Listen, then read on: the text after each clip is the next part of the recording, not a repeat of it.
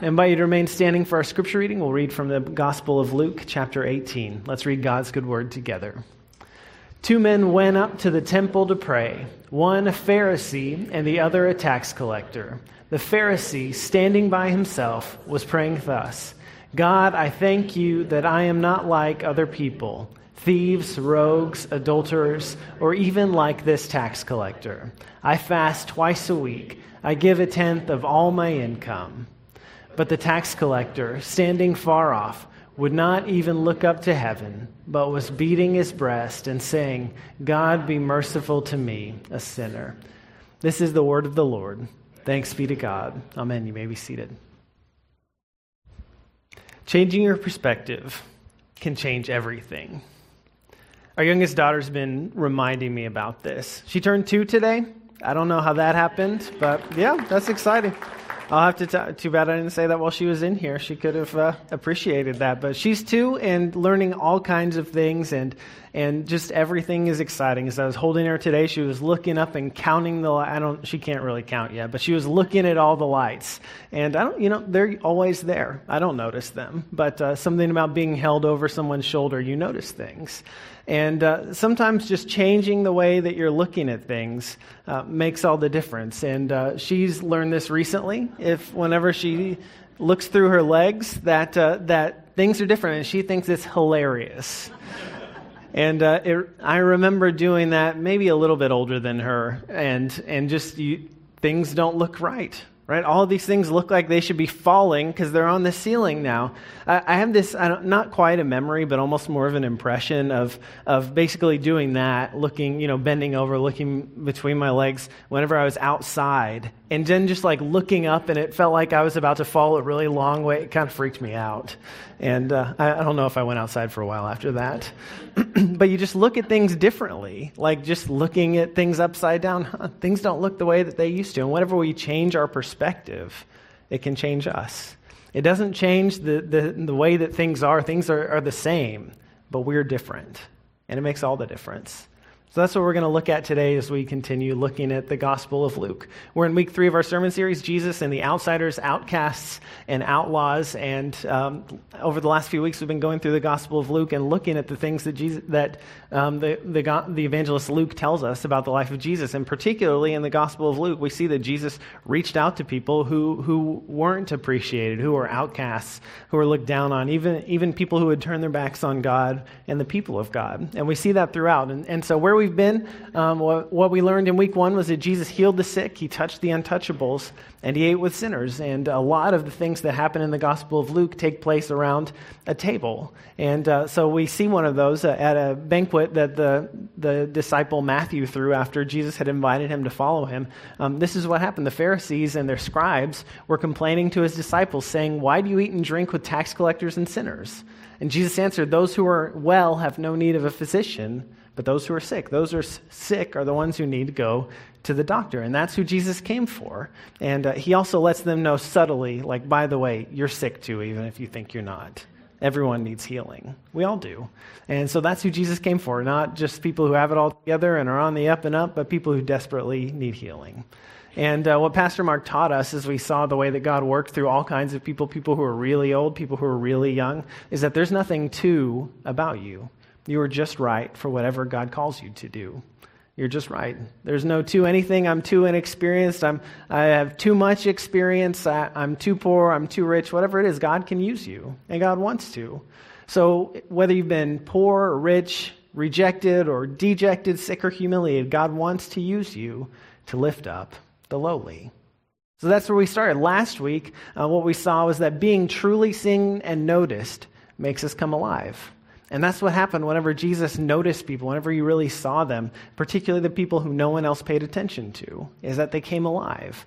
And particularly, one of the things that we see in the Gospel of Luke is that Jesus reaches out to, notices, and empowers women. And so, for us who follow him, uh, disciples today, followers of Jesus, affirm, honor, and lift up women. That's something that all of us do. There's, there's, no, uh, there's no subjugating women, there, there's no inequality. That's, that's not how it works for the people of Christ because we see that in his example. He lifts up all of us and none above the others. And whenever we do that, whenever we lift others up, whenever we see ourselves as Jesus sees us, whenever we're seen by Him, it means that we can be fully who we are created to be.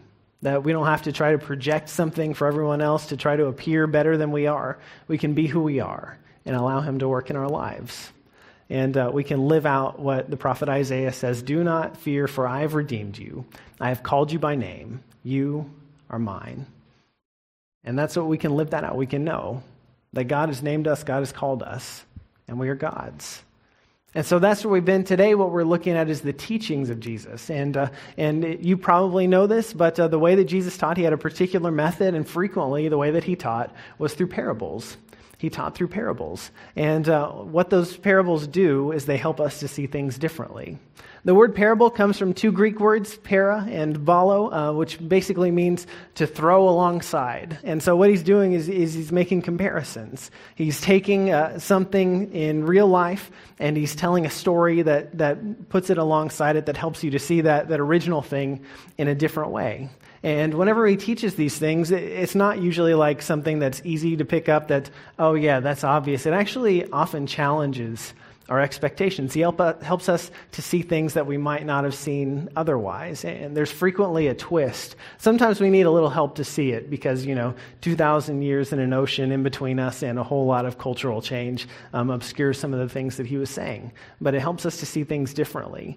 His stories draw us in and they invite us to see things from a new perspective. And that new perspective can change the way that we live in the world. And so that's what we're looking at today. And we'll look at one particular parable. There are tons of parables in Luke. And, uh, and in fact, Luke has some of the best known parables um, the parable of the Good Samaritan, the parable of the prodigal son, both of those, uh, two of the best known, and, uh, and appear only in the Gospel of Luke. And so there, there's a lot that we can choose from. We'll look at one particular one. And so uh, we start, of course, with the context, with the setup. What is, uh, so, what, what is Jesus teaching us about, and what is the context? That he's teaching in. And so this is what Luke tells us. Um, Jesus told this parable to some who trusted in themselves that they were righteous and regarded others with contempt. And so he's talking to people who, who think pretty highly of themselves and think that they're better than others. Now, it's interesting. You, you make assumptions based on that verse about who he was talking to. So, who do you think? Probably like the scribes and Pharisees, right? He doesn't actually tell us that. Luke doesn't tell us that, though. So, and in fact, the last group that, that we know Jesus was speaking to, if you go back uh, to the previous chapter, he was talking to disciples. And, and so that maybe should catch our attention. It's, Jesus might not just be talking to other people. He might be talking to us too. And so he's speaking to a group that may have included both Pharisees and his disciples, uh, people who who, regardless of where they fell in that, needed to know something about not just trusting in, in themselves and particularly not regarding others with contempt. And so that's, that's the context that he's speaking in, and, and we get a little bit more just as he starts his story. So this is how it starts out. He says, Two men went up to the temple to pray, one a Pharisee and the other a tax collector. And so uh, we assume a lot based on that, right? I mean, you kind of know, um, I mean, the story we just looked at, if you're just reading through the Gospel of Luke, um, you know certain things like, you know, most of the tax collectors that we see, they, they end up uh, starting off low, but then Jesus invites them in. Jesus is kind to them. They're actually lifted up. And the Pharisees typically come off not too well right? Uh, they, they actually come off as hypocrites, as people who are all about the rules and, and can't let other people in. And, and, in fact, that, that connotation is so prevalent. I mean, even if you're not religious in our culture today, you know the word Pharisee, right?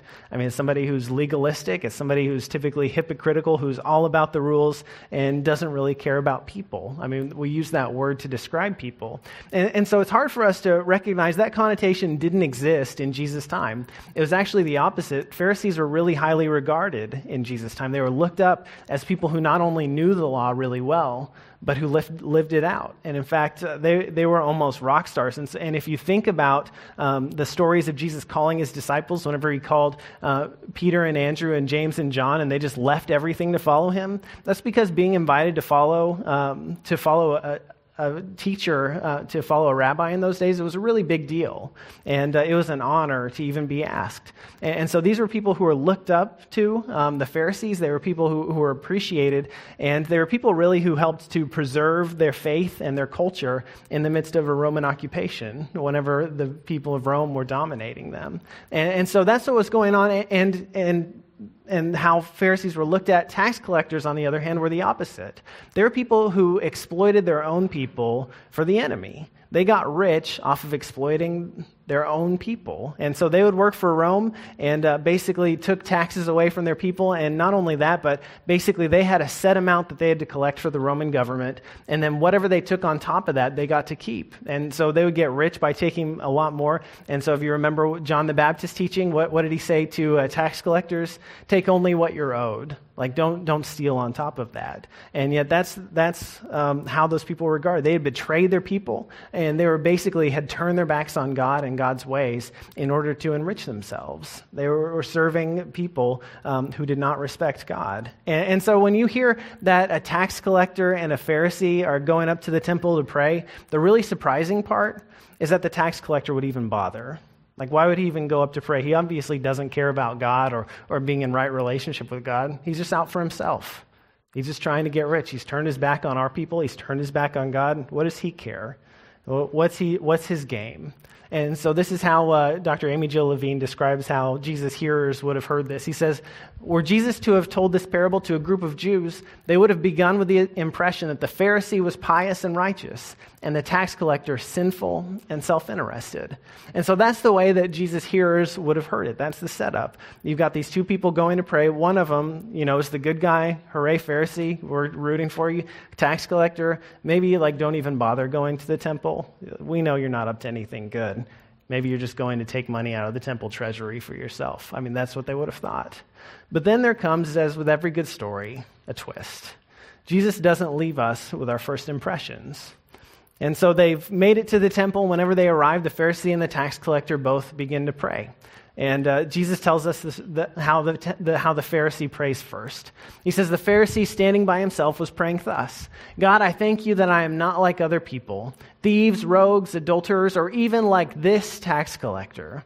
I fast twice a week. I give a tenth of all my income. And what he's doing there, as he's describing what he's doing, it's not actually as bad quite as it sounds. I mean, it's still, Jesus is not lifting this up as an example. There are some ancient prayers that we have that, that are similar to this, and thanking God, you know, that, that I am not a murderer. is basically recognizing that God has delivered me from doing things like murdering people. And if you've ever dealt with a really difficult person, maybe you appreciate that God helped you not become a murderer as well. I mean, you can kind of get into that headspace. Uh, but whenever he's talking about the things that he does, whenever he talks about giving um, fasting, twice a week. He, he's going way above and beyond. There, that wasn't a common thing in that. No one expected people to fast twice a week. Uh, so that was like going way above and beyond what was normally expected of people. And then giving a tenth of all of your income, the key word there is all. And so he's talking about not just, you know, if I get paid something, I, you know, I, I count and I give 10% back, or, you know, if I have a harvest, which he's, he's probably not doing as a Pharisee, I'm uh, counting my grain and then giving 10% and keeping the 90%. I mean, he's talking about every single thing that he gets. Like if he has an herb garden, he's going, I mean, this is the example that Jesus gives in a different place in the scripture. He's like counting leaves. He's like, okay, my mint plant, and you know how mint plants are? I mean, they go nuts. That's a lot of leaves. And so he's like counting like one, two, three, four, five, six, seven, eight, nine, ten. Okay, this one is God's. One, two, three, four, five. And that's what, I mean, every single thing. And have you ever seen dill? Do you know what that looks like? Can you imagine trying to count that many leaves? So this guy was serious. I mean, he was not messing around. And in fact, Jesus is, is painting him purposefully as a caricature caricature. Like, this is someone who's like so good. This is like somebody who reads their Bible cover to cover every week, and they don't have time to do everything else because that's all that they can do. So he's really trying to tell us that this person is really super righteous. His piety goes far beyond what's expected, to the point of being almost ridiculous. And so, this is someone who's great. Obviously, he lives, eats, breathes, and drinks the things of God. And despite all of that, he falls into the trap of self righteous judgment. Because that, that the part particularly where he goes wrong is thank you for not making me like that tax collector. Thank you for not making me like him. And in praying that way, he's putting someone else down. He's not just thanking, you know, thank you, God, for helping me to be faithful to you, but thank you for not making me like that person who is awful, who, who is your enemy. And in doing that, he falls into this trap that, that unfortunately each of us is vulnerable to of becoming self righteous and looking down on others to make ourselves feel better about ourselves. This is the way Adam Hamilton puts it. He says the problem is that, that people like this, that religious people, is that they're blind to their own sin, but are far too willing to communicate their judgment of sins, of the sins of others. They don't see the fact that, uh, that they're doing things wrong, right? I mean, this Pharisee's talking about all the stuff that he does. He's missing the fact that he's judging someone, which the scriptures are very clear we're not to do. And yet he's happy to put himself above the lowly tax collector. Yeah, thank you for not making me like this awful person. He's completely blind to it, but is happy to let the tax collector know where he stands. And, and so it creates this juxtaposition because the Pharisee is totally blind to his own sin. He's totally blind to his judgment. But the tax collector sees his own sinfulness. He can actually see it. The person who we would think would never be aware of it, he doesn't even recognize it. He doesn't have eyes to see that. And, and yet he does. So this is how the tax collector prays. The tax collector, standing far off, would not even look up to heaven, but was beating his breast and saying, God, be merciful to me. A what? A sinner. He recognizes it. We're like, why would this guy even go up to the temple to pray? He's a sinner. And it's like, wait a second. He knows it. He knows it and he's asking for mercy.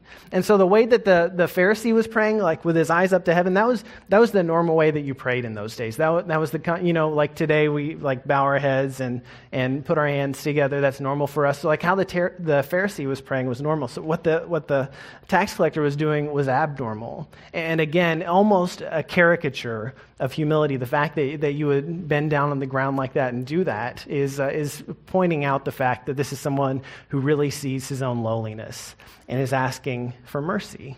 And so Jesus totally takes our expectations and flips them as he's telling this story. And as he does so, he reveals to us that there's a trap that we can fall into.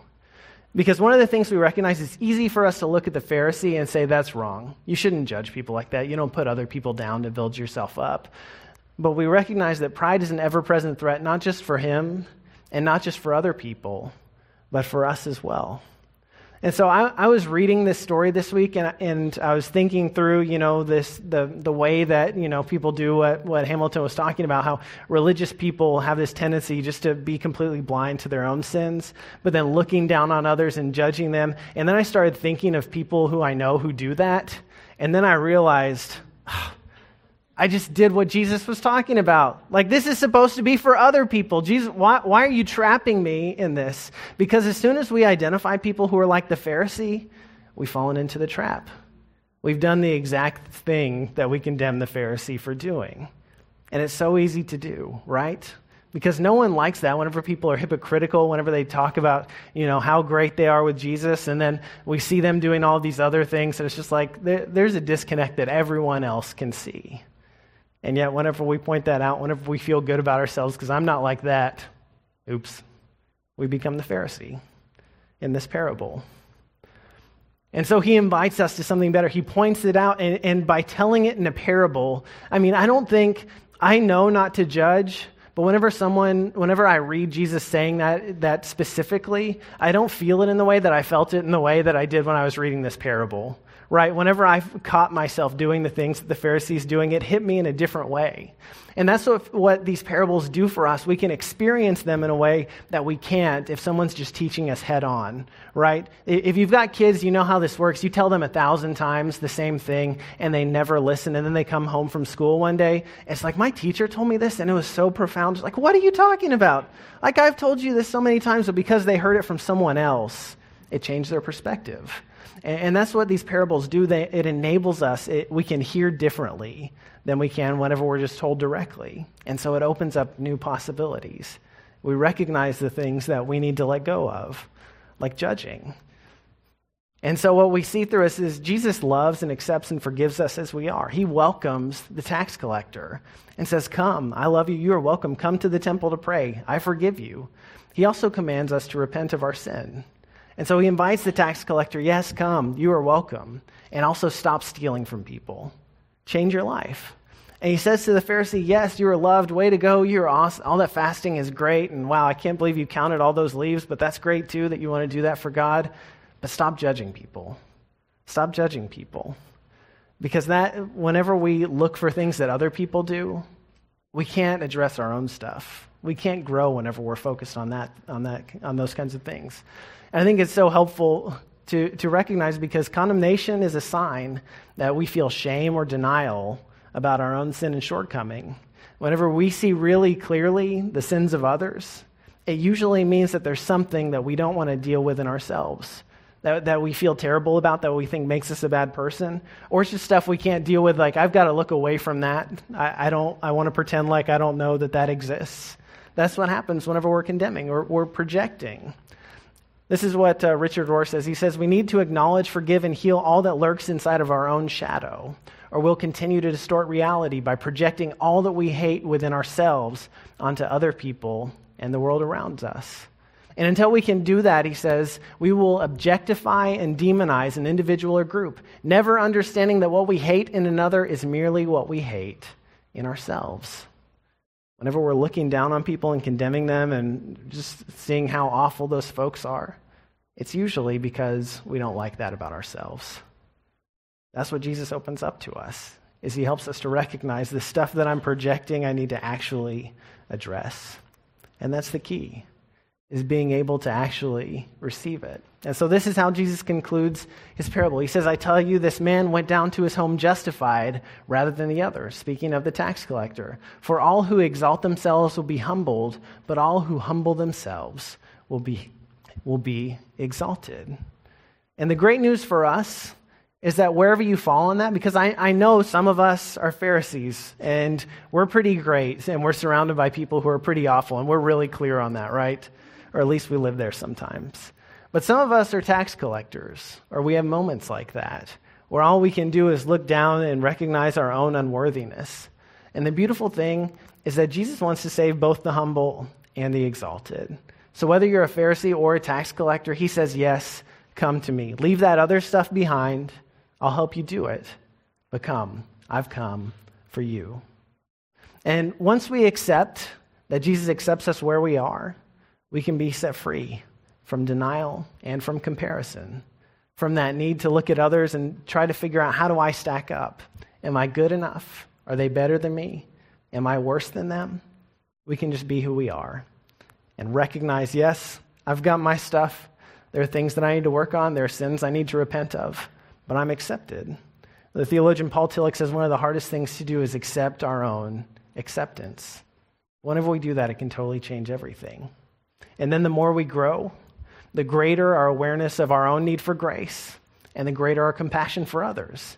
Because we recognize the Pharisee learns to recognize, yeah, you know, I have days where I'm like that too. And uh, I can relate. I've got my own stuff that I need to work on. And I can actually maybe become friends with a tax collector. Maybe we could actually live together in the same community. Which is what Jesus does, by the way, right? I mean, he invites the tax collectors and says, Come. He also invites the zealots who, who are, you know, trying to violently overthrow them. And, and, you know, tax collectors probably are afraid for their lives if they have to bunk together, which is maybe what Jesus invited them to do. Everyone is welcome. And, you know, sometimes that feels unfair, especially whenever you're the one who's doing it right. You know, I, I get, that. I'm, I'm, yeah, God's grace is for everyone, but even for him, like, right? I mean, even for those people that, I, I get the kind of bad people, but the really bad people, yeah, even for them. This is what Adam Hamilton says grace is unfair. None of us deserve it. And that is what makes it grace the fact that none of us deserve it. And you know what the beautiful thing is? Whenever you're feeling that unfairness, like, why should they be forgiven? They've done way worse stuff than I have, is we can recognize it's not about us anyway. It's about who God is. It's about who God is, the God who invites all of us, regardless of who we are. It can change our perspective. And uh, just like looking between your legs and uh, checking out the room upside down can shift things, whenever we receive that from Jesus, whenever he shows us those things that he teaches us in parables, it can totally change the world. So I want to invite you to try to live that out with me this week um, our action steps. First, I want to invite you to pray what's called the Jesus Prayer. And uh, this has been practiced for uh, hundreds, maybe thousands of years. I don't know when it originated, but, but it comes from this scripture, and particularly is practiced in the Eastern Orthodox Church. But it's a, a breath prayer. It's the kind of prayer that basically you, you, almost becomes a meditation. As you breathe in, you pray the first part, Lord Jesus Christ, Son of God. And as you exhale, you, breathe the, you pray the second part, have mercy on me, a sinner. And so I want to do that a, a, few times, just invite you to breathe in and pray this as we do. And so if you take a deep breath in, Lord Jesus Christ, Son of God, and exhale, have mercy on me, a sinner. And uh, let's just do that a couple of times and, uh, and practice it. So breathe in, Lord Jesus Christ, Son of God. Breathe out, have mercy on me, a sinner. Breathe in, Lord Jesus Christ, Son of God, and breathe out, Have mercy on me, a sinner. As we continue to pray that, it becomes almost like an inner monologue. And, and, the purpose isn't looking down on ourselves, it's not becoming like the Pharisee and just thinking, or not, not like becoming like the tax collector and thinking about how bad we are, but it's recognizing that we need grace and accepting that the person that we're talking about, the Son of God, gives it to us freely. And we recognize who we are and where we are, and that we're in His good grace always. And as you practice that, then, whenever you notice yourself judging others, because I, I mean, if you're human, you're probably going to do it, like maybe while you're driving home and somebody cuts you off. Thank God for the gift of grace and practice extending it to others. And it takes a lot of practice. It's not something that you're just like, okay, I read this parable, I'm good now. I'm never going to do that again. You're going to do it probably frequently, but practice. What, because whenever we notice that we're doing it, that's the first step. We realize, oh, yeah, I'm doing what the Pharisee was doing. And then we can take a step back we can recognize, you know what? I can let this go. Because God has forgiven things in me that I'm ashamed of. And God can forgive that person who cut me off, right? We can embody for others the forgiveness of Christ. Will you pray with me? God, we're grateful for your forgiveness. And we're grateful that for the ways that you help us to see our own need for that forgiveness. We thank you for your grace, for the way that you love us and show us the way. And we pray that you would help us to love your people as well and to forgive as you do. We thank you for Jesus' grace, for his teaching. And we thank you that he taught us even how to pray, saying, Our Father, who art in heaven, hallowed be thy name. Thy kingdom come, thy will be done on earth as it is in heaven. Give us this day our daily bread, and forgive us our trespasses, as we forgive those who trespass against us. And lead us not into temptation, but deliver us from evil. For thine is the kingdom, and the power, and the glory forever. Amen.